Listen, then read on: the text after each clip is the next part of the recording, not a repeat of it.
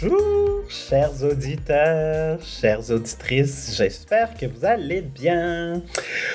Aujourd'hui, on va parler d'équipe performante, mais surtout, surtout, de sécurité psychologique et euh, O M G.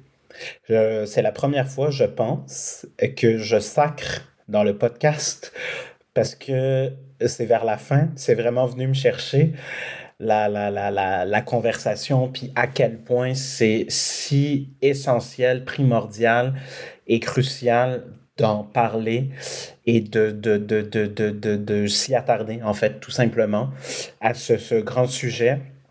C'est Céline Raguette, mon invitée du jour, qui euh, a développé une expertise là-dessus euh, comme cofondatrice là, de, de, de TranZparence. Euh, eux, ils ont la mission de euh, cultiver la sécurité, l'épanouissement, l'engagement de, de tous et chacun au quotidien.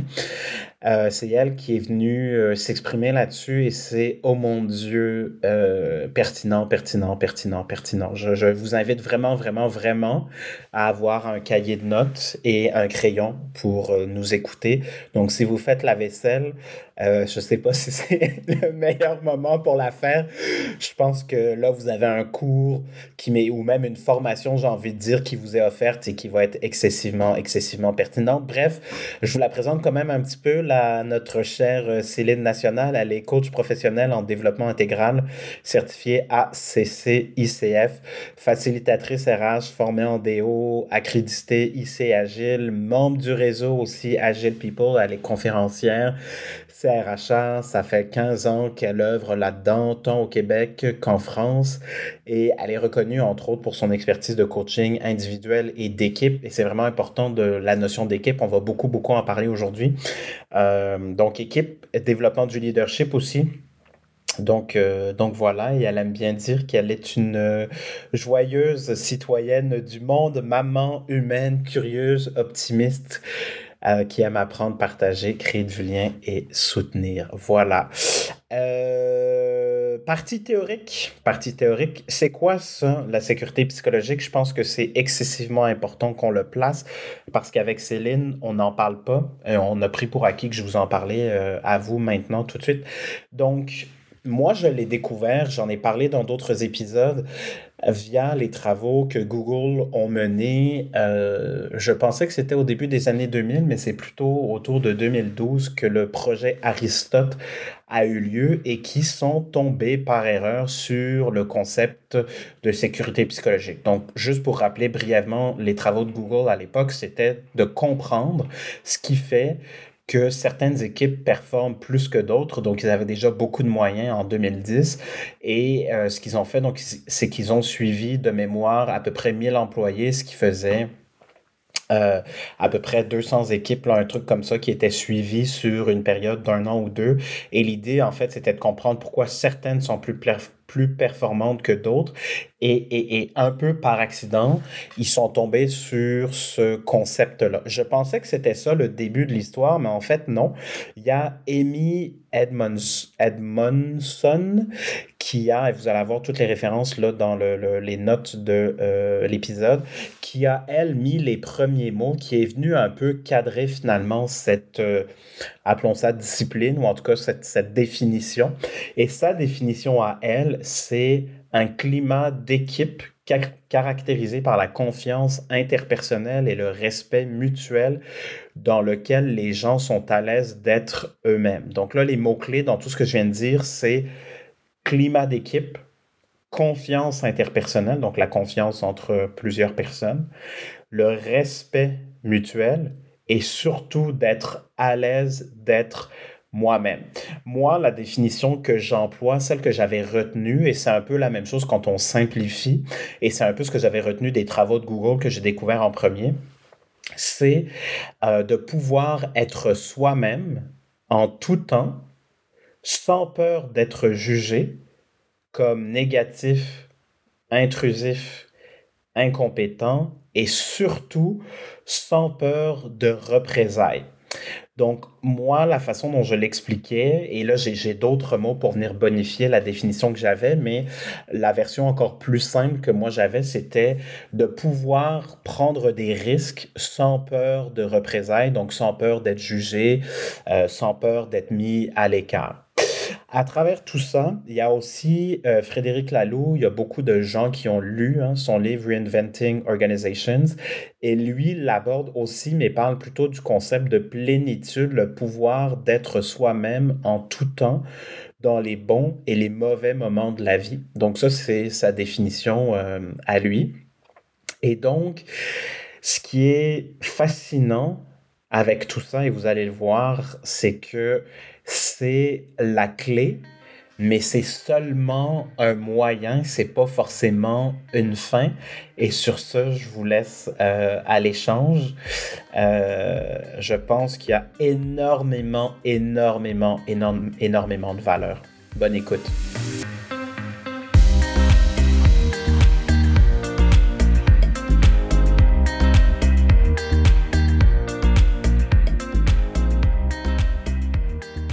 Bonjour Céline. Allô Vincent. Ça va bien? Ça va bien, toi? Très bien, merci. Merci d'avoir euh, proposé un sujet euh, chaud et dans le temps. Équipe performante et sécurité psychologique, j'ai envie de te demander ben, pourquoi toi tu considères que c'est important d'en parler maintenant, pourquoi c'est un incontournable aujourd'hui dans le fabuleux monde du travail? C'est important pour moi personnellement parce que ça parle de comment j'accompagne les personnes et comment je m'accompagne moi en tant qu'individu. Puis ça fait partie de mon parcours de vie comme employée, de, de, de comprendre ce sujet-là euh, et aujourd'hui de le partager. Et, euh, et c'est important d'en parler aujourd'hui parce que c'est assez nouveau comme... Euh, Le sujet en tant que tel est assez nouveau il, de la, dans la façon dont il est documenté. Par contre, les, les, il est super important parce que, en fait, finalement, il a, il a toujours plus ou moins existé et il est complètement cristallisé, selon moi, aujourd'hui. Le contexte dans lequel on travaille n'aura pas échappé, puis n'aura pas échappé à personne. On est quand même dans quelque chose d'assez inédit dans mmh. ce qui se passe au travail, d'un point de vue humain d'abord, euh, avec des faits... Euh, observable, un taux d'engagement qui est en baisse de plus en plus, euh, augmentation des taux d'absentéisme au travail, augmentation du taux de roulement, augmentation des enjeux de santé mentale au travail, augmentation des conflits au travail, des frustrations, puis du mal-être. Ça, c'est juste pour la partie humaine. Puis on est, on est là-dedans depuis quelques années et encore plus depuis la pandémie, me semble-t-il. Donc, c'est important de comprendre les besoins Euh, et de tenir compte des besoins individuels plus que jamais en organisation. Et ça, c'est assez nouveau. Donc, ça, c'est important. Euh, le contexte organisationnel aussi, là non plus, je pense que je ne vais pas enfoncer des portes en racontant ça, mais c'est aussi un fait. Euh, notre contexte organisationnel et de marché est en changement. Euh, on assiste à une pénurie de main-d'œuvre massive, euh, le besoin d'innover rapidement et, la flexibil- et d'avoir de la flexibilité pour répondre à la pression de marché a jamais été aussi importante, en tout cas dans les secteurs assez innovant. Et ça, ça veut dire aussi, de notre côté, comprendre euh, les besoins. Enfin, c'est, c'est surtout avoir ces besoins d'avoir une organisation qui est apprenante et flexible. Et quand on prend ces deux éléments-là, comment on trouve un équilibre entre apprendre, être une organisation apprenante et flexible et tenir compte des besoins individuels pour permettre cette flexibilité et cette performance-là? Ben, le sujet de la sécurité psychologique, euh, c'est comme « Allô !» Allô, Allô, je suis là. Je suis là. Puis c'est fascinant parce que quand je, je regardais les, les notes que tu m'as partagées en, en préparation de cet épisode, j'ai flashé et je... je bon, évidemment, il n'y a rien de transcendant. Je pense que tous les professionnels des ressources humaines et, et, et pas que maintenant, puis on le voit, hein, de plus en plus, les médias, les grands médias en parlent aussi, en consacrent des chroniques de, de plus en plus fréquemment, quasiment sur une base hebdomadaire. J'ai l'impression qu'on entend parler maintenant du monde du travail euh, dans les, la presse, Devoir, euh, Radio-Canada de ce monde. Donc, donc, il y a, il y a, c'est un vrai, vrai, vrai sujet. Mais donc, quand j'ai lu ce que tu mettais, surtout pour le contexte humain, j'ai flashé sur, en fait, les résultats de taux d'engagement ou de mobilisation de Gallup qui, depuis des années... Euh, entre autres aux États-Unis, mais bon, je pense que c'est quasi copie carbone pour le Canada. On a, euh, c'est quoi? De mémoire, il me semble, je, je pense que je ne dis pas de bêtises, mais de mémoire, c'est entre soixante-dix et quatre-vingt-cinq pour cent de, euh, du workforce qui se considère désengagé depuis des années. Ouais. quatre-vingt-cinq pour cent. Ouais, le chiffre, je sais plus, je l'ai plus, mais je pourrais le retrouver parce qu'effectivement, euh, je m'en sers dans les dans les formations. Et d'ailleurs, cette année, c'est... puis si on va sur Gallup, c'est vraiment intéressant parce que la donnée de cette année est un peu différente. Ça, c'est cool ah, parce que le, le rapport ouais. deux mille vingt-trois vient de sortir.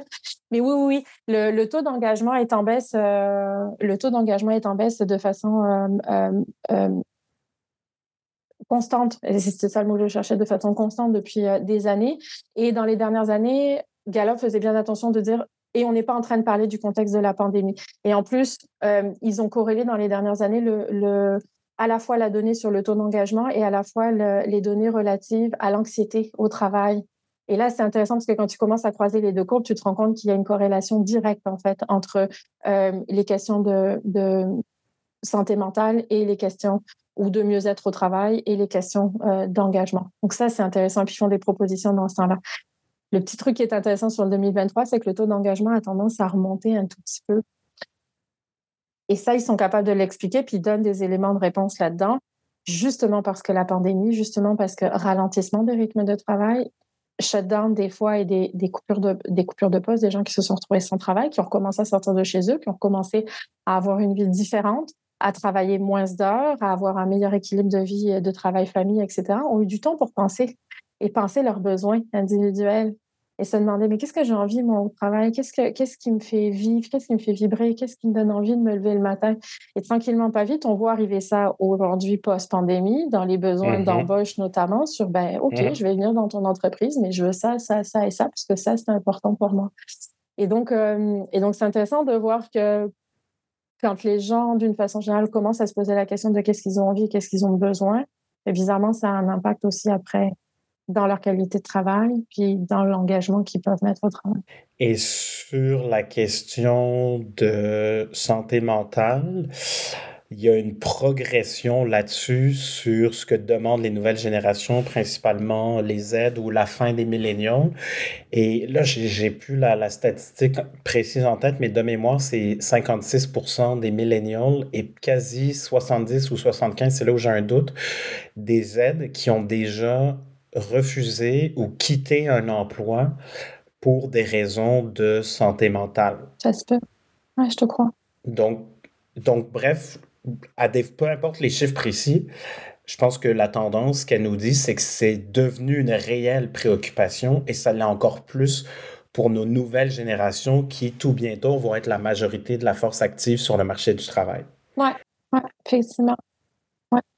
Et, et tu vois, je, je, quand tu as parlé de santé mentale, non, c'est moi qui en ai parlé en plus, mais euh, je sais que Marie-Ève en a parlé dans le, dernier, dans, dans le podcast qu'elle a, qu'elle a fait avec toi, fait que je ne veux pas aller sur ce terrain-là parce qu'elle l'a fait bien mieux que moi et on parle ici de sécurité psychologique, on ne va pas parler de santé mentale, mais juste le, le tout début du spectre de la santé mentale, c'est un équilibre de travail-famille, c'est bien dormir, c'est à vivre avec un niveau de stress très, euh, très acceptable.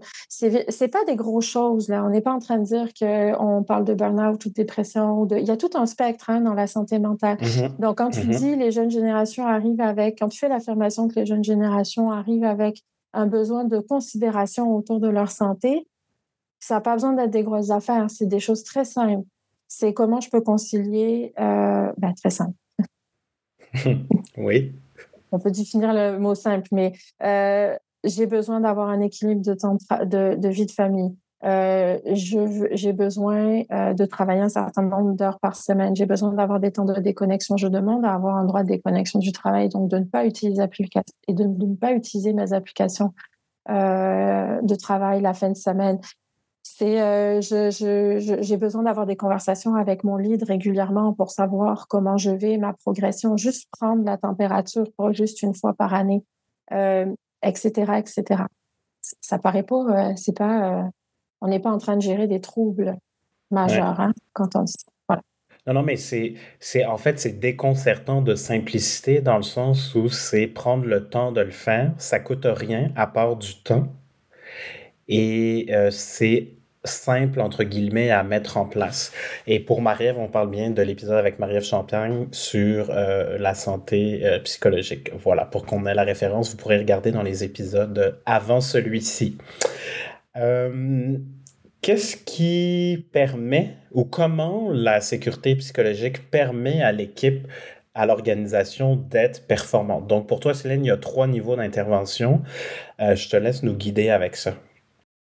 Oui, euh, puis je vais essayer de le faire simple. Donc, tu m'arrêtes si, euh, si je descends trop creux, OK. Mais euh, euh, on, peut, euh, on peut voir les effets euh, et qu'est-ce que ça permet à trois niveaux, effectivement, pour une lecture simple. Individuellement, d'abord, qu'est-ce que ça permet, la sécurité psychologique, dans un contexte de travail? Bien, et pas que, en fait.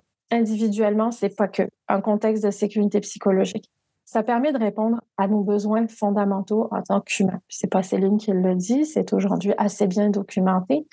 Euh, on parle de besoins physiques et émotionnels. On parle de la sécurité de son intégrité au travail, qu'elle soit physique ou émotionnelle. Quand je dis ça, je suis pas en train de dire que les employeurs veulent mettre en danger leurs salariés. C'est pas ça que je dis. Je dis juste que partir du principe que c'est, que c'est un élément qui doit être respecté fondamentalement, ça, mmh. ça Ça change la façon de regarder ce point-là. Donc, répondre à nos besoins physiques et émotionnels. Répondre à nos besoins d'appartenance. Si je sais que quand je, tra- si, quand je sais que j'arrive au travail le matin, je, je ne serai pas raillée, je ne serai pas moquée, euh, je, je, je vais être accueillie et comme pleine et entière comme personne, ben, je vais me sentir légitime dans le groupe dans lequel j'interviens. Donc, le besoin d'appartenance qui est, qui est répondu à cet endroit-là, faire partie d'un groupe, d'un projet, d'une communauté. Ça, ça permet quoi? Ça permet de, de ne pas se sentir seul. Donc, la sécurité de ne pas être seul. On est des bibites sociales, nous, les êtres humains, on va s'en rappeler. Il y a des gens qui aiment ça vivre dans des grottes tout seuls, mais ils ne sont pas nombreux. Quand même, je, on je appelle ça juste... des ermites, non? Il n'y en a pas beaucoup. Euh, et on peut, découler, on peut décliner comme ça. Donc, sécurité euh, physique, émotionnelle, sécurité d'appartenance, sécurité de reconnaissance. Si je sais que j'existe dans un groupe et qu'on me reconnaît de la valeur, qu'est-ce que ça permet, ça? Ça me permet de me sentir libre de dire, de parler, de faire, de proposer, de m'impliquer, de m'engager, de contribuer, d'apprendre, de, de me tromper, de réessayer, et cetera, et cetera. D'un point de vue individuel, ce que permet un, un contexte, un, gros, un climat de travail psychologiquement sécuritaire, c'est ça. Si on fait ça, là, on arrive au niveau de l'équipe. Puis ça, c'est tout ce que je viens de nommer, c'est la base pour créer de la confiance au sein de l'équipe. Puisqu'on se rappelle que la sécurité psychologique est quelque chose qui se, qui se place à un niveau de groupe. Euh, et ça, ça permet quoi? Ça permet de baser le socle indispensable de la confiance. Pour ceux qui connaissent, et je ne sais pas si tu connais le modèle de Lencioni, Patrick Lencioni, au, au, euh, autour des euh, cinq dysfonctions d'une équipe, très bien modélisé ça, c'était hyper intéressant.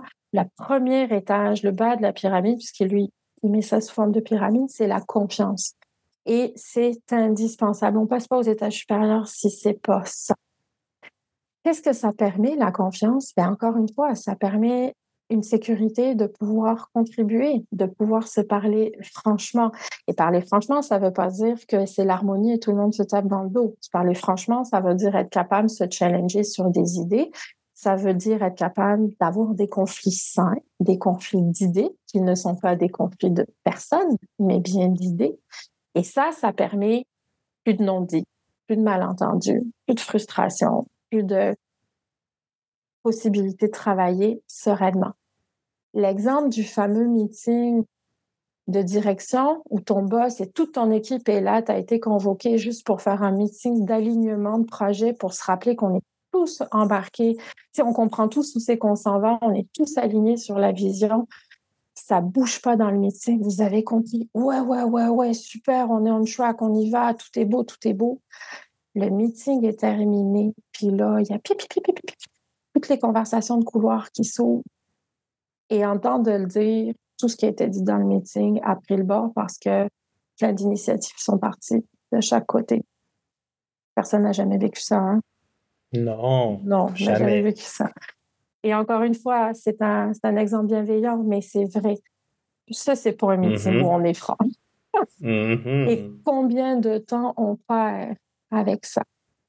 On est tous d'accord jusqu'à temps qu'on passe la porte. Puis quand on a passé la porte, c'est « Ouais, mais tu sais quoi? Ça, ça manque. Ça, je vais faire ça. Puis ça, ça manque. Puis ça, c'est pas correct. Non, non, ça, je suis pas d'accord avec ça. OK, on va, on va le faire plutôt comme ça. » Combien de temps on part à faire ça? Mm. Je me ramène. Mm-hmm. Sécurité, confiance. Sécurité de contribution. La sécurité de contribution permet l'engagement plein et entier à l'individu dans une équipe qui a eu le droit de dire tout ce qu'il avait à dire et qu'il n'y a plus de non-dit et que tout a été affirmé. Et quand une décision est prise, il ne peut plus dire qu'il n'était pas au courant et il ne peut plus dire qu'il n'était pas d'accord. Ça crée quoi? Ça crée de la responsabilité et du commitment. Je n'ai pas le mot en français, j'ai jamais été capable de traduire commitment. On parle d'engagement, mais c'est pas... C'est, non, c'est, c'est de l'imputabilité. Ou... Oui, enfin... j'ai plus le choix. Je suis responsable des décisions que j'ai prises. Je ne peux plus me cacher. Et ça, ça crée quoi? Ben, ça crée... Ça, ça crée... Euh, un mouvement commun vers le projet commun. Donc, on sort de soi pour être dans le projet. C'est plus juste moi qui essaye de faire quelque chose, c'est moi dans mon équipe qui essaye de réaliser quelque chose. Et ça, ça fait quoi? Ben, encore une fois, on est dans les essais, on est dans la contribution, on est dans le ch- on challenge le statu quo, on, on est innovant, on est créatif en général et on est capable d'aller au bout de nos idées. Ça, ça crée quoi? La performance d'équipe? La performance. Ah, voilà! OK. Yes, j'ai voilà. réussi. Voilà, voilà. J'ai été longue, mais c'est ça. Fait que tu... Non, non, mais c'est ultra important. Euh, tu me permets de rebondir sur euh, deux, trois trucs? Oui, puis après, je te parlerai juste pour finir de la, la partie organisationnelle parce que la S P permet aussi à un niveau organisationnel d'aller plus loin. Fait que euh, je, je veux juste m'en rappeler. Oui, oui. La base, j'ai comme envie de... Il y a trois choses que tu as nommées.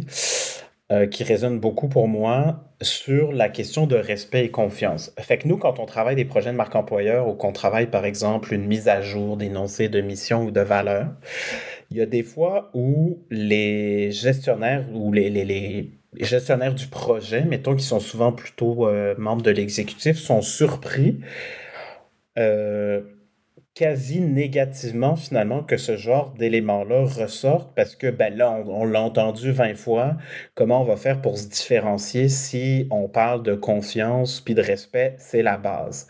Ben, cette fameuse base, ces fameux piliers-là, ces fondamentaux, c'est ce qu'on devrait tous avoir et si c'est ce qui est réellement important pour arriver à une meilleure contribution d'équipe, pour arriver à la fameuse performance organisationnelle, ben, je pense qu'on n'a pas le choix que d'accepter que c'est là. Ça veut dire qu'en termes de communication ou quand va venir le temps de travailler des, des messages de communication, on peut axer sur autre chose. Par contre, je pense que ça demeure fondamental que certains piliers entre guillemets, poche, euh, vu vingt fois, euh, sans, apparemment sans odeur, sans couleur, demeure parce que c'est ce que les gens cherchent à avoir. Et je pense que c'est ça qui est, qui est le fameux socle dont tu parlais tout à l'heure.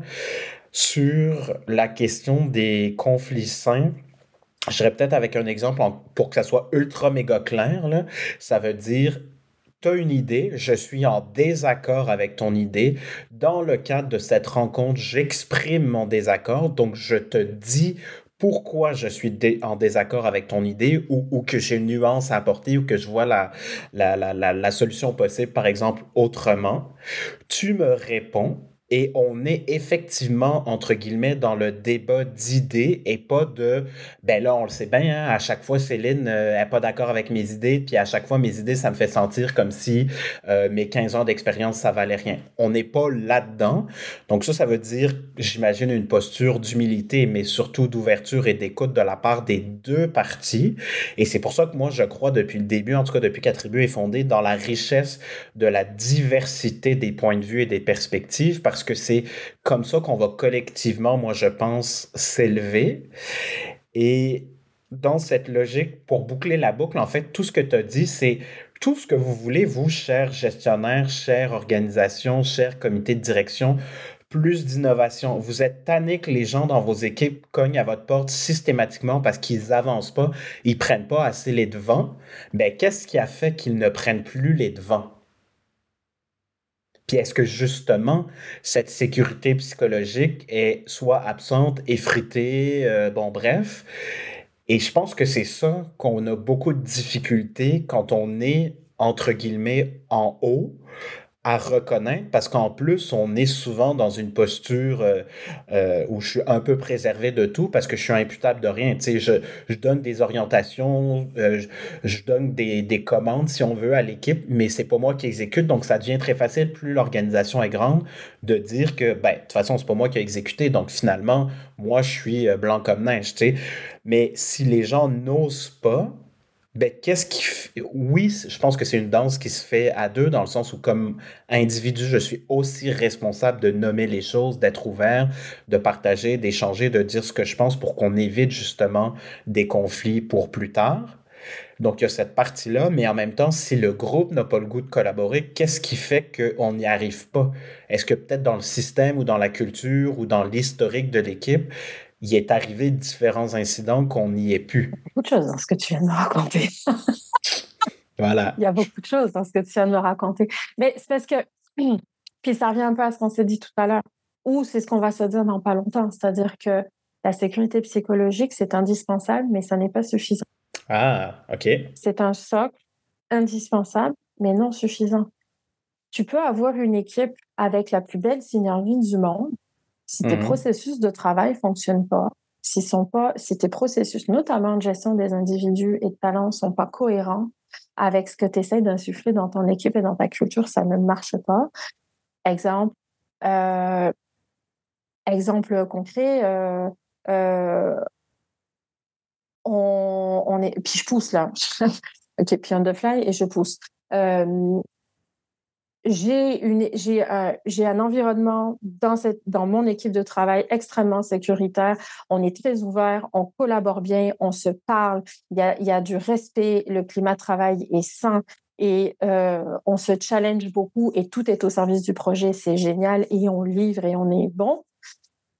Et à côté de ça, j'ai un processus de gestion de la contribution ou de la performance qui est complètement individualisé, qui est complètement opaque et qui ne me permet pas d'accéder aux objectifs de l'équipe, aux objectifs de mes collègues et de mettre en commun ce que moi, je peux apporter et de contribuer individuellement à mon équipe. Et pire que ça, mon, ma rémunération est basée sur ma performance individuelle alors qu'on travaille en équipe. Je viens d'ouvrir un, un, une abysse en disant ça, fait que je vais le laisser de côté. Non, non, mais c'est, mais, c'est absolument mais, vrai. Mais, mais oui. C'est, tu vois, donc... On peut avoir toutes les conditions réunies. Pour moi, la sécurité psychologique, avec l'analogie de, de, du jardinier, c'est le terreau. Ce n'est pas la plante qui pousse. Ce n'est pas une finalité. Puis si tout à l'heure, on va parler des critères puis des indicateurs, c'est, c'est, on, va, on va en reparler. Parce que pour moi, pour moi, vraiment, la sécurité psychologique, c'est le terreau, c'est les conditions que tu mets. Mais c'est, si tu plantes une fleur, tu ne sais pas comment elle va pousser puis tu ne sais même pas si elle va pousser. Mais par contre, si tu n'as pas ton terreau, t'as, tu, t'as, tu t'es donné aucune chance. Pour moi, on est, pour moi, on est, pour moi, on est là.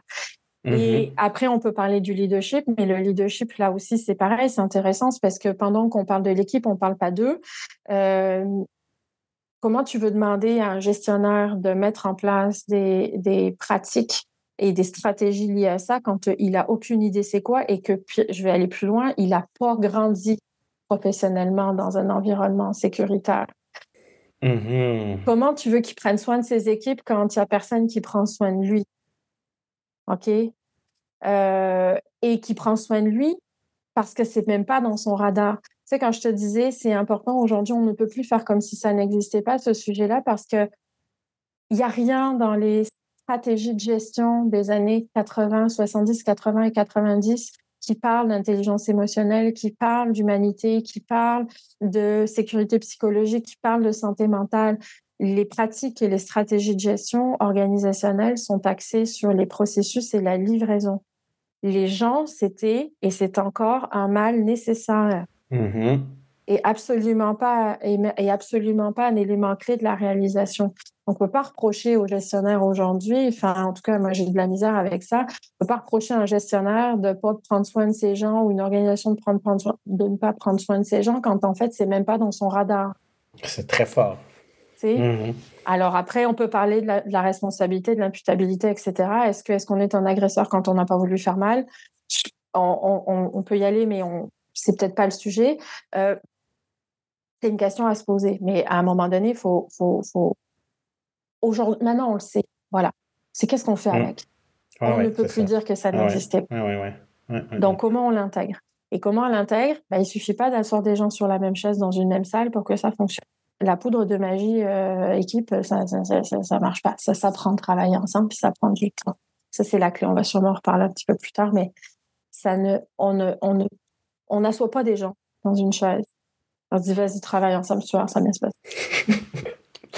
Tellement. Non, non, mais je je, je, je, je j'expliquerai pas pourquoi je ris, j'ai juste plein d'exemples en tête, voilà, sans nommer personne ou un incident, mais, mais c'est, c'est, c'est si vrai. Euh, un exemple... Euh... Le mode matriciel, je ne suis pas en train de faire le procès du monde de la gestion en mode matriciel, mais tu vois bien que typiquement là, on a une incohérence majeure. C'est-à-dire quand tu travailles en mode matriciel, puis tu prends des gens et tu les mets euh, dix heures dans telle équipe, cinq heures dans une autre, trois heures euh, machin, tu, tu comprends bien que tu ne t'aides pas, quoi. Tu ne t'aides pas en faisant ça. Alors, je ne dis pas qu'il faut arrêter le mode matriciel, c'est juste que ça vaut la peine d'intégrer ces réflexions-là quand on le met en place. Mmh, mmh, mmh. Donc, on a trois niveaux d'action pour notre fameuse sécurité psychologique, individuelle, équipe et donc le dernier maillon organisationnel. Oui, ben ça c'était sur, on était sur le, pardon, excuse-moi, tu as raison, on était sur euh, qu'est-ce que ça permet la sécurité psychologique. Ouais. Et à un niveau organisationnel, effectivement, ben on l'a un peu dit, mais on parle de toute la création, toute la création de la chaîne de valeur qui est positive oui, et qui ça. soit renforcée ouais. là-dedans. Et là aussi, c'est pareil, c'est pas Céline qui le dit, c'est quand même assez documenté. Mais je comprends, j'ai encore des gens qui sont surpris quand je leur dis. Aujourd'hui, on sait que des employés qui vont bien, c'est des employés qui travaillent bien. S'ils travaillent bien, ils font des produits de qualité. S'ils font des produits de qualité, il y a des clients pour les acheter. Et ça, ça fait une entreprise en santé. Et on est dans un cercle vertueux. Il y a encore des gens qui sont surpris. Donc, les gens ne sont pas un mal nécessaire. C'est bien une composante, c'est bien une composante stratégique euh, de, de, de la création de valeur. Et ça, ça a quoi comme impact sur la business ? Puis là, je parlais aux gens de R H, on parlait, toi, tu, puis je, je pense à toi parce que tu travailles beaucoup la question de la marque employeur. Bah, les employés, c'est les meilleurs ambassadeurs d'une entreprise. Hein. On est d'accord. Un client satisfait, puis là, je reprends, les, les, je reprends le discours marketing, on est exactement à la même place avec les employés. Un client content va parler à dix personnes. Un client pas content, il va parler à trente personnes. Ben, un employé heureux, ça va parler à peu près à dix personnes. Et un employé malheureux, ça va parler à Glassdoor. Voilà. Oui, oui, oui. C'est, c'est, c'est, c'est aussi simple que ça. Fait qu'on a de, on a de l'intérêt. Il y a, il y a de l'intérêt à aller là, vraiment. Puis au final, je ne sais plus si c'est avec toi qu'on en a parlé, parce que là, vu que j'ai enregistré plusieurs épisodes en même temps, je ne sais plus qui me l'a dit, ou peut-être que vous me l'avez tous dit, mais quand on revient à hein, qu'est-ce qui fait que l'entreprise va être capable d'opérationnaliser puis de continuer à vendre au-delà de, euh, des efforts marketing ou de la publicité, bien, si, si je n'ai pas d'humain dans l'entreprise pour produire finalement la chaîne de valeur ou le produit ou le service qui est censé être acheté, bien, il ne se passe plus rien. Fait que ça devient inévitablement un incontournable. Oui, il y a tout le pouvoir des efforts de marketing, de com, le rêve, le désir qu'on est capable de venir susciter avec des campagnes, des belles images, des beaux vidéos. Mais à un moment donné, si tu n'es pas capable de livrer, euh, je pense à Jacquemus, par exemple, l'été dernier, une marque de vêtements française qui est... Euh, ben, je pense que là, la bouchée d'éléphant, elle, est très, elle était trop grosse. Il est devenu l'espèce de l'enfant chéri, peut-être le futur Karl Lagerfeld de euh, la mode. Et ses défilés sont tellement extraordinaires en termes de rayonnement, de visibilité, de marque, que tout le monde veut s'arracher ses produits. Et ça fait à peu près dix ans ou douze ans, je pense, que la marque, elle existe. Et jusqu'à ce qu'il engage un D G, parce qu'il n'était plus capable de fournir, parce que là, il y avait trop de demandes, le site a crashé, les, les, les livraisons n'étaient pas respectées, donc tout le monde commençait à en faire un scandale sur les médias sociaux, sur les, les mêmes plateformes que lui utilise. Pour réagir, il a fallu qu'il change deux choses majeures, engager un D G qui avait la grande responsabilité, surtout des opérations, et faire... ses vêtements in-house, ce qu'il ne faisait pas jusqu'à à peu près l'année dernière. Donc, il a fallu, à cause de ça, revenir justement à la question du talent. Est-ce que j'ai les capacités, est-ce que j'ai les gens à l'interne pour être capable de sortir ce que je vends? Donc, je veux dire, ultimement, s'il n'y a pas de gens derrière, ben, les gens devant vont juste arrêter puis vont passer à autre chose. Là. Mmh, mmh. Effectivement. Effectivement. Est-ce que, et là, je sais que tu avais beaucoup aimé ma question, mais est-ce que ça se mesure ou ça ne se mesure pas? Est-ce qu'il y a des K P I ou il n'y en a pas? Euh, qu'en dis-tu? ça se mesure et... Ah, pas mais, et, ok, d'accord, et... Et attention, j'ai de la misère avec le mémoire, plutôt dans une démarche d'inclusivité. Plusieurs paradigmes peuvent exister en même temps, plusieurs affirmations vrai, peuvent exister vrai, en même temps. Ouais. Mmh, mmh. Oui, ça se mesure. Euh, je ne sais pas si je l'ai nommé tout à l'heure, mais la, la personne, euh, Amy Edmondson, donc, qui, qui, euh, qui a été celle qui a amené ce sujet-là, ou en tout cas qui a vulgarisé le sujet de la sécurité psychologique au travail, à, offre un, un diagnostic, un outil en fait de mesure et de diagnostic. C'est un outil qui a été repris et réutilisé par d'autres depuis et qui a été enrichi, je pense notamment à Tom Geraghty euh, en Grande-Bretagne notamment. Euh, donc, il existe un, il existe un, un diagnostic. Euh, c'est un diagnostic qualitatif. Moi, j'aime à penser, et la façon dont on s'en sert, on s'en sert souvent d'outils de diagnostic pour ouvrir la conversation. On commence avec ça, avec ces questions-là. Euh, ça permet de, ça permet d'avoir la conversation. Mm-hmm. Où c'est qu'on en est? Pas pour se taper sur la tête, mais juste de dire, OK, d'où c'est qu'on part? Et à partir de chaque affirmation, on est capable Euh, de chaque question, puis je vais te donner un ou deux exemples. Le premier, par exemple, une, une des questions, par exemple, c'est « Dans mon équipe, je comprends ce qu'on attend de moi. » Et tu réponds euh, sur une affirmation de un à cinq, et cetera. Donc, tu peux administrer ça. Si, euh, une, une autre, c'est « Si je fais une erreur dans cette équipe, elle ne m'est jamais reprochée. Euh, » Une autre, c'est euh, « Je peux prendre des risques en toute sécurité dans mon équipe. » Il m'est facile de demander de l'aide aux autres membres de mon équipe. Ça, ça paraît des questions simples, hein? Mm-hmm. Donc, à partir de là, à partir de là, on est capable d'ouvrir la conversation, d'en prioriser une ou deux, parce qu'évidemment, on ne fait jamais tout en même temps, et on est capable de travailler ensemble. Moi, je suis une fervente partisane de l'intelligence collective et de la co-création. Donc, plutôt que d'arriver avec une recette toute simple, j'ai plutôt envie de travailler sur, bah, avec l'équipe autour de cette affirmation-là. Qu'est-ce qu'on fait déjà? Qu'est-ce qu'on fait moins bien? Qu'est-ce qu'on pourrait faire d'autre? Est-ce que vous avez des idées? On les essaye, on teste pendant trois, six, pendant deux, trois semaines ou un peu plus, on voit ce que ça donne, puis on apprend à partir de ça. Ça, c'est mon approche. Euh, et tranquillement pas vite, on peut régulièrement faire des, euh, euh, on peut régulièrement faire des états, des lieux dans cette équipe-là ou d'autres. Ouais, c'est ça. Tu fais quand même un bilan, c'est ça. Ouais. Oui, bien sûr, et on a, on apprend. Donc oui, ça se mesure. Ce qui me dérange dans la notion de K P I, c'est vraiment si on considère que la sécurité psychologique c'est une fin en soi. Puis je me suis fait demander. Oui, euh, c'est la nouvelle orientation stratégique de cette année, fait qu'il faut absolument qu'on soit capable de communiquer là-dessus. Super. Qu'est-ce que ça va te donner de dire au monde entier que tu as quatre-vingts pour cent de tes équipes qui se sentent en sécurité psychologique? C'est quoi la valeur que ça crée dans ton organisation ou à l'externe? Et c'est une vraie question, je n'ai pas la réponse. Euh, mm-hmm. Si ça a de la valeur pour toi, OK, on y va. Mais si c'est juste pour te péter les bretelles, tu n'as pas réglé ton affaire parce qu'encore une fois, c'est un socle nécessaire mais indispensable mais pas suffisant. Donc, Si tu, si tu peux avoir une très belle sécurité au sein de tes équipes, et encore là, il y a des, des, des niveaux de granularité, on est-tu en confiance ou on a-tu de l'harmonie artificielle? C'est intéressant, la question de l'harmonie. Tu sais. Mmh. C'est très intéressant. Tu sais, le fameux meeting là où tout le monde est d'accord. Ah, pas vachement de sécurité psychologique ici. Ouais. Évidemment, oui. Alors, euh, alors, je dis oui et en même temps, attention à quoi ça sert parce que, encore une fois, la sécurité psychologique, c'est pas une fin en soi, c'est un élément indispensable. Par contre, et ça, c'est important, les effets d'une culture d'entreprise psychologiquement sécuritaire, eux, ils se mesurent. Là, je vais parler au R H en toi, puis aux gens de R H parce que c'est mon métier. Euh, et j'en ai parlé en début, j'ai commencé avec ça. Votre taux de roulement, votre taux d'engagement, votre taux de turnover, votre taux d'absentéisme au travail, votre taux de maladie mentale et de prise en charge par vos assurances, la, votre capacité, les taux, euh, toutes les statistiques autour de votre capacité à recruter et recruter vite. Combien de candidats vous avez en fonction des postes que vous recrutez, vos délais pour, euh, vos délais pour pouvoir en poste. Ça, c'est des éléments dont on sait que quelque part au milieu de ça, il y a la sécurité psychologique. Tu m'as dit quelque chose quand on préparait l'entrevue, puis j'aimerais que tu me le dises parce que je trouve ça tellement beau et tellement vrai au sujet des bisous de mamie.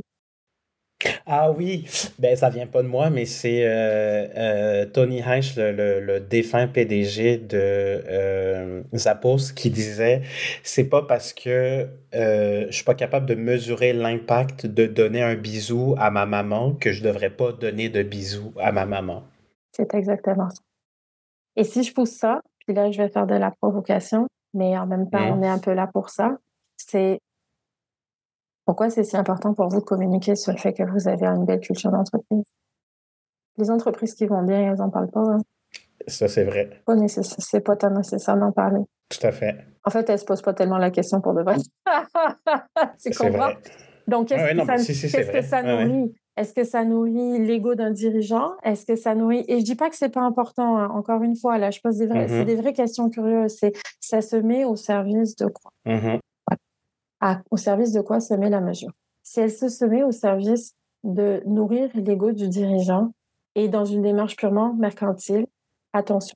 Si elle se met au service d'une vraie démarche d'amélioration et d'apprentissage dans l'organisation, oui, définitivement.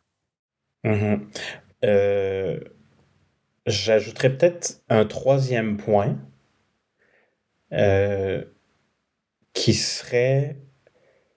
Voici le frame dans lequel j'ai l'habitude de travailler et donc c'est comme si, c'est, en tout cas c'est ce qui résonne pour moi en t'écoutant Céline, c'est comme si je faisais un check mental, ok parfait ça c'est géré, c'est fait. T'sais, fait que j'ai l'impression qu'il y a quelque chose de très binaire avec les chiffres.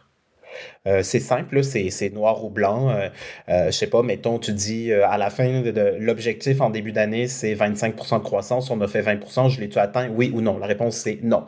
Donc, c'est excessivement rapide. Et quand tu es dans un poste euh, d'exécutif, ben, tu as tellement de choses à gérer que pour la charge mentale, j'ai l'impression qu'il y a comme une espèce de OK, euh, oui, non, oui, non, oui, non, oui, non. Donc, il y a. Et c'est pas un sujet simple ni rapide et tout ça. Pour moi, ça, c'est très clair. Puis je pense que tu l'as super bien exprimé. Mais j'ai l'impression qu'il y a peut-être une troisième, puis peut-être une quatrième, cinquième, sixième réponse à ce qu'on se dit. Mais je, j'amènerais peut-être juste cette nuance-là en disant, ben des fois, c'est peut-être juste pour, OK, on l'a réussi, pas réussi, ou ça a évolué comment. Donc, ça me permet juste de voir dans mon dashboard que c'est un élément que j'ai besoin de considérer. Puis voir, on est rendu où, tu sais. Ouais. Euh, l'ego, c'est sûr que ça va être en partie là, puis je veux dire, dans un monde capitaliste mercantile, je veux dire, dans un contexte d'entreprise à profit, et nombreuses même souvent parfois dans les O B N L, euh, on, on va être là. Donc, je pense que c'est comment on fait une danse. Tu parlais de « et » tout à l'heure. Donc, comment on fait du « et » avec une intention qui, pour nous, à vouloir faire un meilleur monde du travail plus pur, et en même temps au service du système dans le frame actuel. Euh, c'est ça. Et tu as entièrement raison. Merci de, mais merci de le, de le ramener.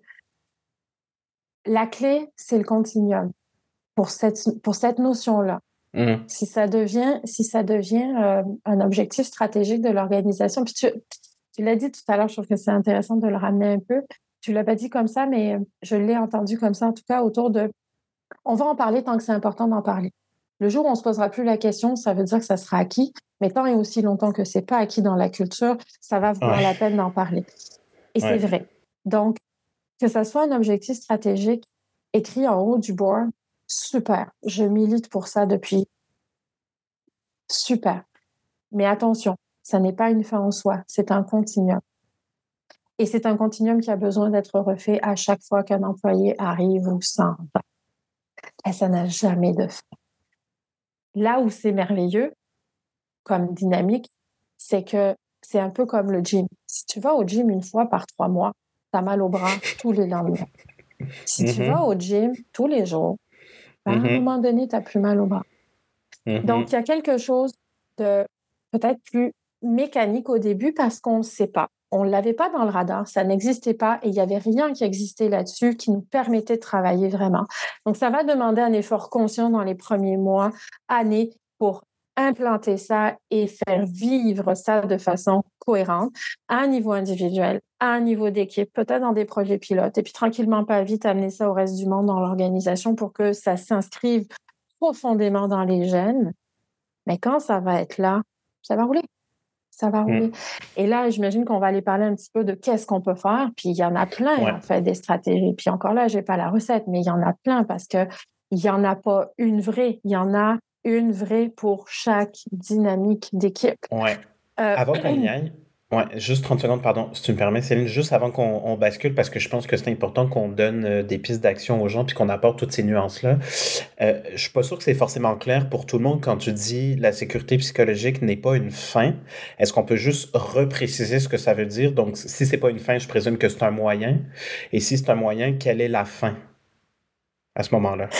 La fin, c'est...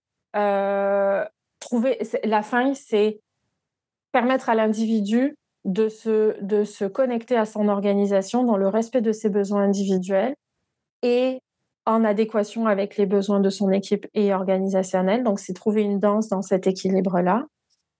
Ça, ça permet quoi? Ça permet à court terme à des équipes d'être très, très fonctionnelles et très, très performantes et à long terme, créer une dynamique organisationnelle qui crée de la valeur et donc qui ramène de l'argent, mais aussi qui crée une culture d'entreprise qui est favorable et saine. En fait, c'est ça qui est surtout saine.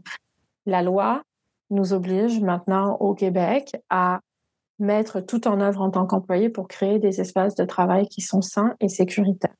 Mettre en place de la sécurité psychologique au travail, ça devient une obligation. Je ne sais pas si le terme est dans la loi, je ne vais pas aller là, il faudrait redemander à Marie-Ève Champagne, mais c'est notre responsabilité en tant qu'employeur de mettre en place des, or- des environnements de travail qui sont sains. Mmh. Et pour être sain, il n'y a pas le choix que de répondre aux besoins individuels euh, fondamentaux des individus. Besoin de sécurité, intégrité physique, intégrité émotionnelle, sentiment, besoin d'appartenance, besoin de contribution, besoin d'apprendre, besoin de se réaliser. Mmh. Et ça, ça se passe à l'intérieur d'un groupe. Ça se passe à l'intérieur d'un groupe. Parce que la sécurité psychologique s'installe, se, se, se, se définit dans, à l'intérieur d'un groupe. Entre deux oui, personnes, et... on va être plutôt dans la relation interpersonnelle. Est-ce que ça répond à ce que je viens comme précision, Jamel? Oui. Euh, si on prenait juste un exemple encore plus précis de, dans le quotidien, donc par exemple, euh, je suis... Euh, quelqu'un, oui, qui travaille dans une équipe, mais en général beaucoup plus performant quand je suis concentré sans être dérangé pendant euh, la moitié de ma journée, par exemple. Donc, de dire qu'on veut revenir à mes besoins individuels et qu'on ait une gouvernance d'équipe qui respecte ça parce que tout le monde est au courant, c'est nommé, ça voudrait dire, par exemple, que... Euh, sur les Teams ou je sais pas quoi, peu importe l'outil qu'on utilise, quand je suis en rouge, tout le monde sait que je suis en rouge, donc non disponible, par exemple, les mardis, mercredis, jeudi matin de neuf heures à midi. Est-ce que c'est ça que ça veut dire? Oui, et euh, tu as nommé un élément clé, parce qu'encore une fois, on se rappelle que la sécurité psychologique, ça, ça se pratique à l'intérieur d'un groupe. Donc, Vincent, lui, il aime pas, il a besoin d'avoir des blocs de travail de deux heures, par exemple, ou de trois heures dans sa journée. Il l'a dit à son équipe, il a, et en équipe, ils ont passé un contrat social, peut-être écrit ou verbal en fonction du niveau de maturité, mais ils ont eu cette conversation-là et ils sont tous entendus pour dire que ben, les lundis matins et les mercredis matins, effectivement, entre neuf heures et midi, quand Vincent il est en rouge dans son team, personne vient le déranger.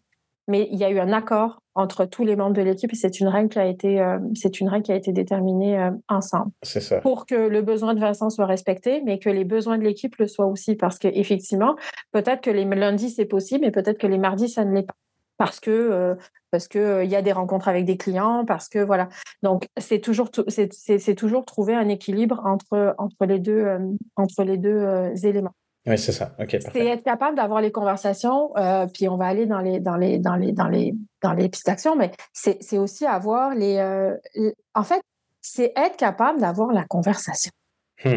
Tu arrives un lundi matin, tu viens d'avoir un bébé, ben, puis, puis je t'en parle parce que c'est un exemple que j'ai vécu. Je me pointe un lundi matin, j'ai pas dormi, ma fille faisait ses dents, enfin je sais plus qu'est-ce qui était arrivé, je suis brûlée raide, puis on commence la journée par un meeting avec, euh, à, je sais plus c'était quoi le meeting, mais il y avait mon boss, puis il y avait euh, toute une équipe à ce moment-là. Ma collègue me demande comment ça va, on rentre dans la... C'est une conversation informelle, on rentre dans la rencontre, elle me dit comment ça va, je boche. Ce matin, là, genre, je, je rush. Mettons. Mon boss entend ça, il passe juste à ce moment-là, il n'a rien, il a, il a rien vu de la conversation, il n'a rien entendu, il a juste entendu cette affirmation-là avec un grand sourire et plein d'énergie. Il me dit « Hey Céline, là, on a besoin de toutes les énergies ce matin, fait que allez, on y va. » Oui, boss. et, et je ne lui en veux pas. Il n'y avait, il y avait pas de, il y avait pas de malveillance là-dedans, dans, dans, dans, ouais. dans sa façon de faire. C'est juste que c'est quoi le message pour moi? Puis c'est pour moi, puis c'était tous mes collègues parce que c'était tout le temps comme ça. C'est bon, ben, OK, je vais arrêter de, je vais arrêter de dire comment je me sens. C'est dommage parce que ça m'aurait pris trois minutes dans ma journée, puis ça allait absolument pas entacher le reste de ma journée. Ouais. C'est juste que par contre, le reste de ma journée, je suis restée prise avec... Euh, un commentaire. Ah, OK, il faut que je fasse attention à ce que je dis, à ce que je fasse, parce que sinon, ça va être mal pris, nanana, nanana. Euh, mm. C'est aussi simple que, à notre exemple, c'est aussi simple que, OK, là, on a eu, euh, gang, on a eu des problèmes... Euh, Euh, on a eu, on a eu un problème sur la livraison de tel truc, il faut qu'on fasse un, post-ma- un, un post-mortem, pardon. Bien avec ma grossesse dans le post-partum, mais excuse-moi. C'est bon, tout euh... est dans tout. Il euh, faut qu'on fasse un post-mortem, on a besoin de vous, c'est vous qui avez livré, j'ai vraiment, moi je suis votre lead, j'ai vraiment besoin de savoir qu'est-ce qui s'est passé. Allez-y, lâchez-vous, dites-nous tout, il faut qu'on apprenne, il faut qu'on se remette en question, on vous écoute. Au coup, bon, ben alors on a vu ça, on a vu ça, on a vu ça, on a vu ça, on a vu ça. Et puis six mois après, la même personne euh, voit son lead pour euh, sa, son évaluation de la contribution, qui elle est individuelle, puisqu'on se rappelle, et son lead qui revient sur cet événement-là en disant « Hey, euh, ce jour-là, là, tu te rends compte comment t'as plombé l'ambiance là, avec euh, toutes tes critiques? Mm-hmm. » Ça aussi, hein, personne n'a jamais vécu ça dans la vie d'ensemble. Mais non, jamais. Jamais. Tu crois qu'il a fait le, le monsieur euh, qui, qui, qui, d'un coup, s'était senti entendu? Puis... Il s'est fermé la trappe? Peut-être. Voilà. Je pense. Tu sais, quand on parlait de cohérence des processus, comment tu veux, comment tu veux libérer la parole et la capacité à dire quand euh, ton lead est la même personne qui fait ta contribution et ta rémunération? Oui, ça, c'est clair. C'est, je ne dis pas que ce n'est pas impossible, hein? C'est juste que tu comprends qu'on parle quand même, on parle quand même d'individualité et on parle de personnalité. Mm-hmm. Ouais. La belle rose des billets qui existe, je pense qu'il y a plus de cinq cents billets. Mmh. Non, mais c'est ça le sujet du, de l'épisode juste après toi. Dans notre espèce de bloc, tu vois, euh, inclusion et appartenance, c'est exactement de ça dont on parle avec, euh, avec Lola. Euh, non, excuse-moi, euh, avant toi, je pense que... Mais bref, vous êtes mises ensemble, mesdames, parce que c'est, c'est ultra, ultra cohérent. C'est oui. ultra, ultra cohérent. Euh, je vois le temps qui passe. On fait quoi concrètement? Donc, je ne sais pas si... Bon, je présume qu'on revient à, à moi, l'individu. Je ne sais pas si on suit la même logique que tantôt, tu sais, euh, euh, individu, équipe, organisation, mais bref, que nous suggères-tu? Je vais le faire, je vais le prendre, mais à l'envers. Je ah, vais okay. commencer, pour le coup, d'un point de vue organisationnel, puis je vais plutôt aller sur la question du leadership. C'est la croyance d'Amy Edmondson. Je repars d'elle parce que c'est quand même elle qui amène les concepts. Mais je les endosse, moi, Céline, personnellement, dans, dans mon expérience, comme employée, comme consultante, puis comme gestionnaire. Mm-hmm. Les leaders ont, cette, ont ce rôle crucial de courroie de distribution. Hein, dans, dans, c'est la colonne vertébrale d'une organisation, hein, des, des leaders. Elle est cruciale pour assurer l'exemplarité puis la cohérence de la démarche. Là, pour le coup, je n'ai pas d'autre choix. C'est encore leur pelleter ça dans leur cours, mais malheureusement, on ne peut plus dire que ça n'existe pas. Ça fait partie intégrante des, des éléments à intégrer. Donc, euh, ben, typiquement, Amy, elle, elle, elle offre, euh, elle, elle offre euh, une boîte à outils à destination des leaders. On va, c'est, c'est, c'est gros, donc on ne va pas là, mais les grands éléments, des, des, les grandes lignes de propositions qu'elle fait pour aller là, euh, pour mettre en place, ou en tout cas... créer des facteurs positifs qui permettent de mettre en place de la sécurité psychologique au travail. Les grandes lignes, c'est cadrer le travail euh, le plus possible, donc offrir vision, alignement, reconnaître, partager les enjeux, offrir du sens à l'équipe. Toujours, encore, jamais s'arrêter. Et quand quelqu'un dans votre équipe vous dit « Je m'excuse, est-ce que tu peux reprendre cette slide-là? J'ai pas compris la nature du projet, où c'est qu'on s'en va. » Ben, c'est pas de lui répondre « C'est quoi, Chris, t'as pas compris? » Relis le PowerPoint. Ça, c'est pas une bonne réponse. Mais c'est ça qui arrive pareil. C'est ça qui arrive oui. pareil. Euh, ah oui. L'autre élément, ah oui. c'est stimuler la participation en posant des questions à l'équipe. Pour mettre, euh, c'est mettre en place des règles du jeu qui favorisent la libre expression. Je te l'ai dit, le contrat social. Prendre le temps d'avoir des conversations autour de qu'est-ce qu'on veut faire en équipe. J'ai des leaders qui me disent, ouais, mais qu'est-ce que... Qu'est-ce que je peux, moi, j'ai dans mon équipe, puis là, il y a une session de brainstorm, puis là, je veux poser des questions, mais quel, quel genre de questions je pose? Ma réponse, c'est pose des questions dont tu ne connais pas la réponse. Aussi simple de même.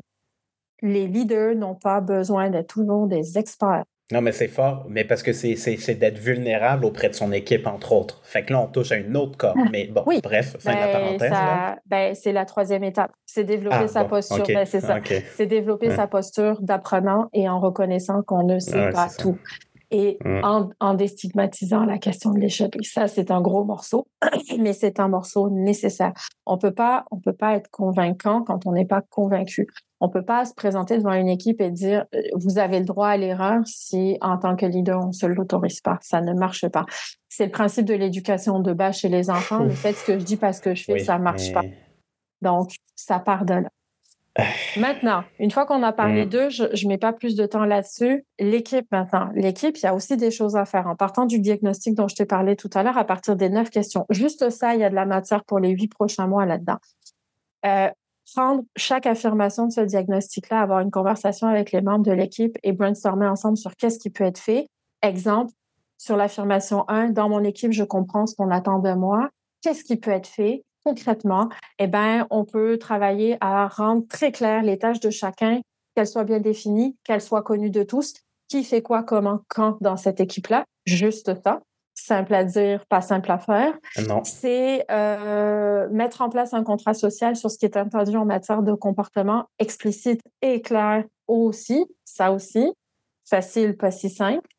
Euh, élaborer un contrat social qui pourrait être écrit, valider régulièrement que tout le monde est à la même place et comprendre, c'est juste prendre des temps d'arrêt, organiser des rétros régulièrement autour de ce qu'on a appris, euh, aborder les questions des comportements négatifs et qui sont inappropriés, et c'est être ferme, mais ferme, aucune distorsion possible parce que ah oh ben il a pas fait exprès, ouais tu sais les jokes je sais là c'est pas ma génération, ouais non.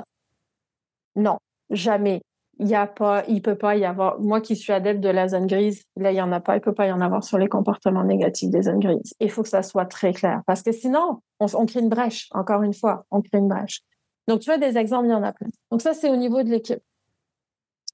Le temps, je l'ai dit, je vais le redire, mais c'est un facteur clé.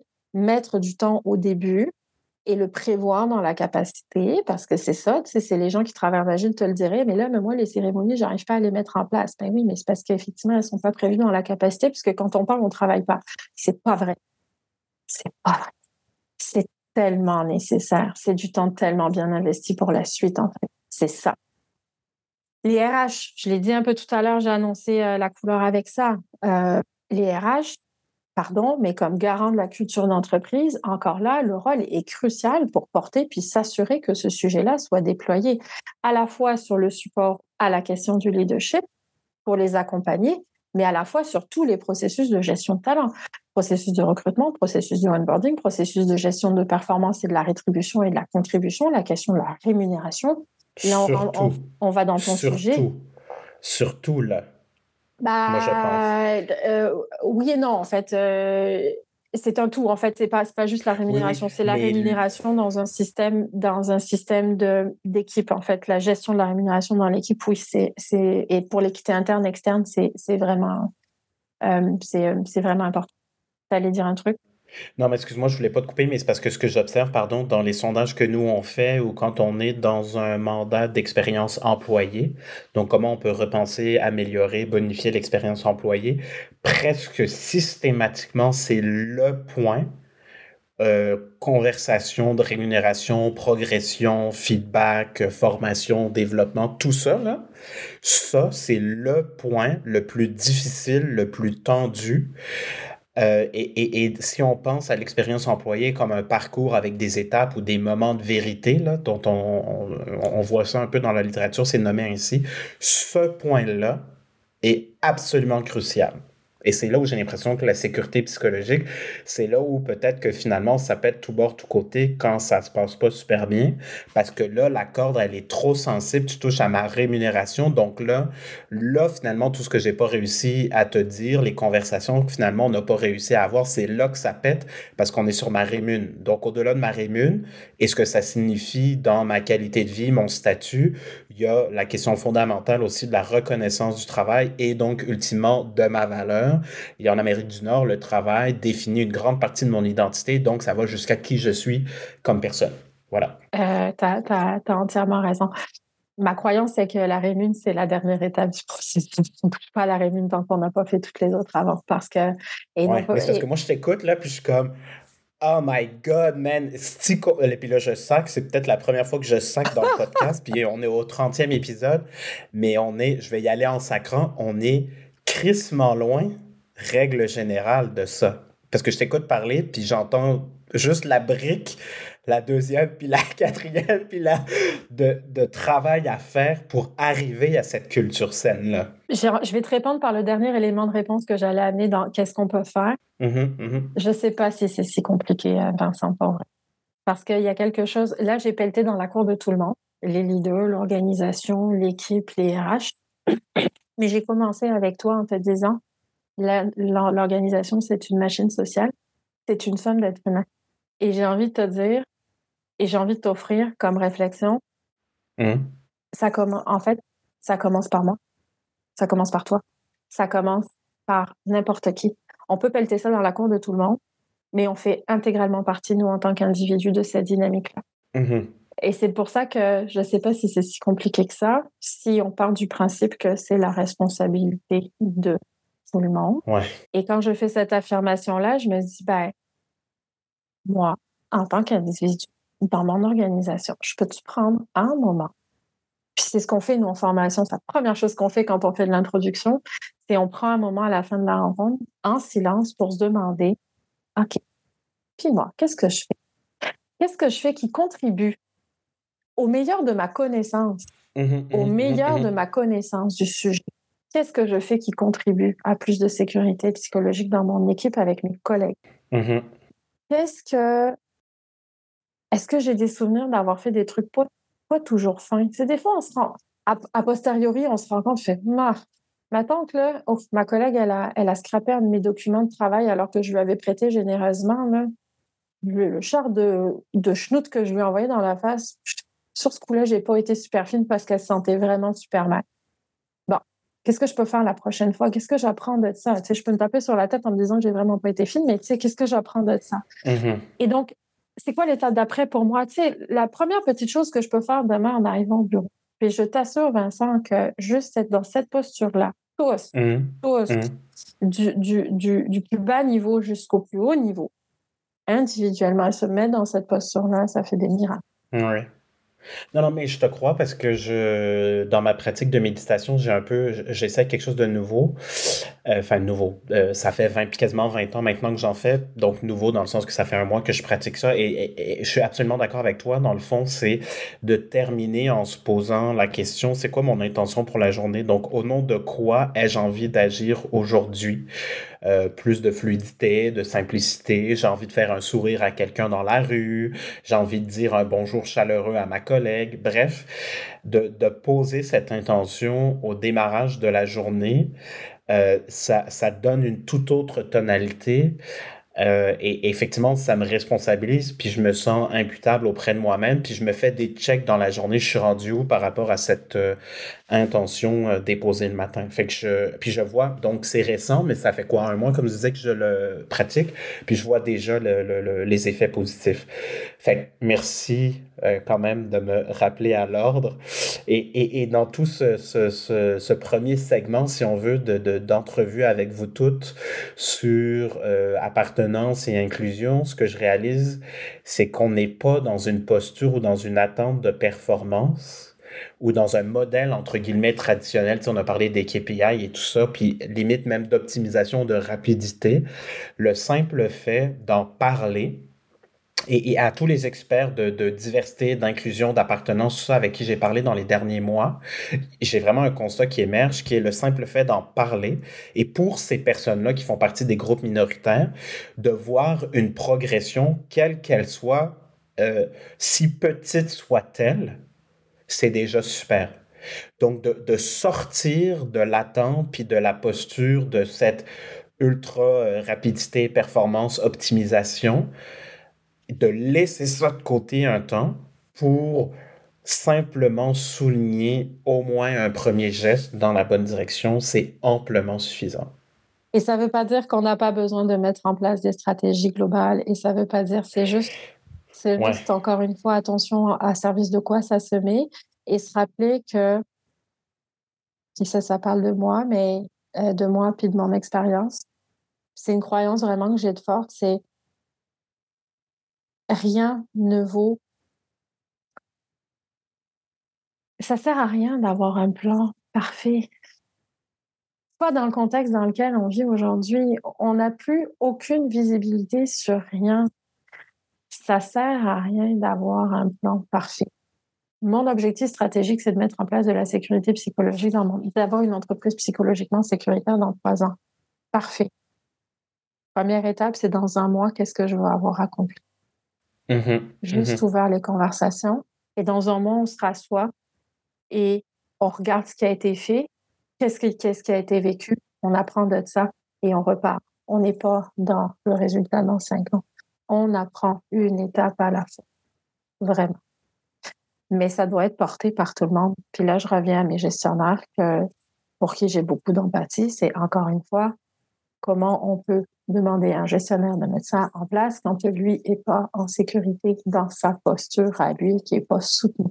Donc, ça prend de le faire absolument à tous les étages. C'est la clé, vraiment. Je ne sais pas comment dire autrement. C'est la clé. Mmh. Et le non, dernier exemple de clair. ça, le dernier oui, exemple oui, oui. de ça, puis après j'arrête puisque le temps a tourné. Un gestionnaire, exemple vécu encore, nouveau gestionnaire en place, pas choisi parce que la vie arrive et que le processus est fait comme ça et qu'à un moment donné, voilà.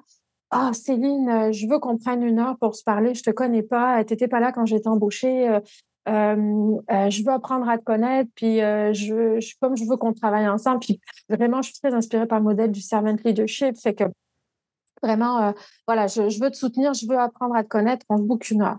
J'arrive dans le meeting, Céline est super contente, son cœur est ouvert euh, plein, plein poumon parce qu'elle se dit cool, j'ai un gestionnaire qui, euh, qui veut savoir qui je suis. Il me, il, il, je ne sais plus ce qu'il me pose comme question, question ouverte. Je commence à parler, je n'ai pas fini ma phrase, qu'il a déjà la jambe qui shake, puis est en train de regarder sa montre. Il dit, je t'écoute, hein? Non, tu ne m'écoutes pas. non, tu ne m'écoutes pas. Puis je n'en veux pas, encore une fois. C'est, ça parle juste de... Ça, encore une fois, ça parle de comment il peut aider les autres s'il n'est pas soutenu, lui, là-dedans. Et c'est un angle mort. Et comme on ne coach pas nos boss, parce que ça aussi, c'est... Okay, qui peut les aider? Ou comment nous, on peut faire des, des rétroactions à quelqu'un qui peut aider le, le gestionnaire, parce qu'on ne coach pas nos boss, parce que c'est eux qui font nos évaluations à la fin de l'année, juste pour ça, tu sais, c'est, c'est comme... Donc, on revient, à, on revient à la question de la cohérence. Et si je ne me sens pas en sécurité, j'ai peur. Juste pour que ça soit excessivement clair, parce qu'on ne l'a pas dit, là. Ça, on ne l'a pas nommé depuis le début, la, la question de peur, mais j'ai peur. Donc, je n'irai pas là. Donc, je ne vais pas le faire. Donc, ça ne changera pas. Voilà. C'est ça. Et j'ai travaillé pareil, et je l'aime bien, ce monsieur-là. Je n'ai pas de problème contre lui. C'est juste que, clairement, je ne lui ai pas tout offert, parce que euh, c'était dangereux. Oui, mmh, mmh. Ouais, on est d'accord. Le mot de la fin, chère Céline, je le donne toujours à, à la personne qui prend du temps pour venir nous parler. Tu, tu, tu nous laisses avec quoi? Euh, avec beaucoup de gratitude de pouvoir parler, de, d'avoir une voix pour ces sujets-là. Euh, tant et aussi longtemps qu'on aura besoin d'en parler, j'espère qu'on pourra avoir une voix. Alors, euh, merci pour ça. Et, euh, et si j'avais un message clé de cette rencontre avec toi à retenir, ce serait vraiment de, une invitation à tous de, de se demander, de prendre un temps et de se demander comment on contribue à cet effort-là, nous. Mmh. Juste ça. Mmh. Ce serait peut-être juste ça. Merci d'être venu partager tout ça avec nous. C'est hyper apprécié. Gratitude fois mille euh, miroirs. Voilà. Merci Vincent. À bientôt. Bye.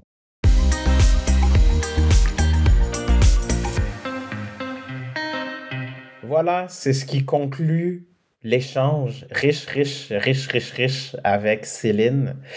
Euh, il y a beaucoup, beaucoup, beaucoup de choses qui ont été dites. Je terminerai avec, avec une simple affirmation, une simple idée, un simple message. Si on veut que ça change, je, au majuscule, le grand je, moi, je dois en parler. Si je veux que ça change sur mon milieu de travail, je dois avoir, entre autres, le courage d'en parler. C'est facile de dire ça, mais l'idée, c'est que une action toute petite soit-elle, c'est mieux que rien du tout. Et si on veut tous être collectivement mieux, faire mieux, on se doit tous et chacun de faire quelque chose. C'est pas de la responsabilité. Ce n'est pas que de la responsabilité de la personne aux ressources humaines. Ce n'est pas que la responsabilité de mon boss ou de ma boss. Ce n'est pas que la responsabilité de l'équipe exécutive. Ce n'est pas que la responsabilité de mes collègues. C'est aussi la mienne. Donc, je vous laisse avec ça. Si je veux que ça change, il faut que j'en parle. Je vous invite euh, à écrire à Céline, à m'écrire ou même à me faire des voice messages sur LinkedIn si ça vous permet d'exprimer peut-être plus clairement vos propos. Et puis, euh, ça me fera plaisir, ça nous fera plaisir. Je suis sûr que Céline aussi, de vous euh, répondre, de, de, d'échanger, de continuer la conversation avec vous donc sur LinkedIn. Et sur ce, je vous dis à bientôt. Bye là! C'est la fin, chers auditeurs. Alors, merci infiniment d'avoir été des nôtres. J'espère que cet épisode a été utile et pertinent, que ça vous a aidé un peu à comprendre comment la marque, la culture sont des catalyseurs de performance, des générateurs de performance. Et je vous invite maintenant à continuer la conversation avec moi sur LinkedIn. Donc, Vincent Mazrou. Mazrou, ça s'écrit M A Z R O U. Vous pouvez m'écrire aussi au Vincent à commercial attribut pas de T à la fin, point C A. Et puis, vous pouvez nous laisser des petits pouces bleus, des petits pouces en l'air, des étoiles, un peu partout où il y a possibilité donc de laisser des commentaires. À très bientôt. Bye là!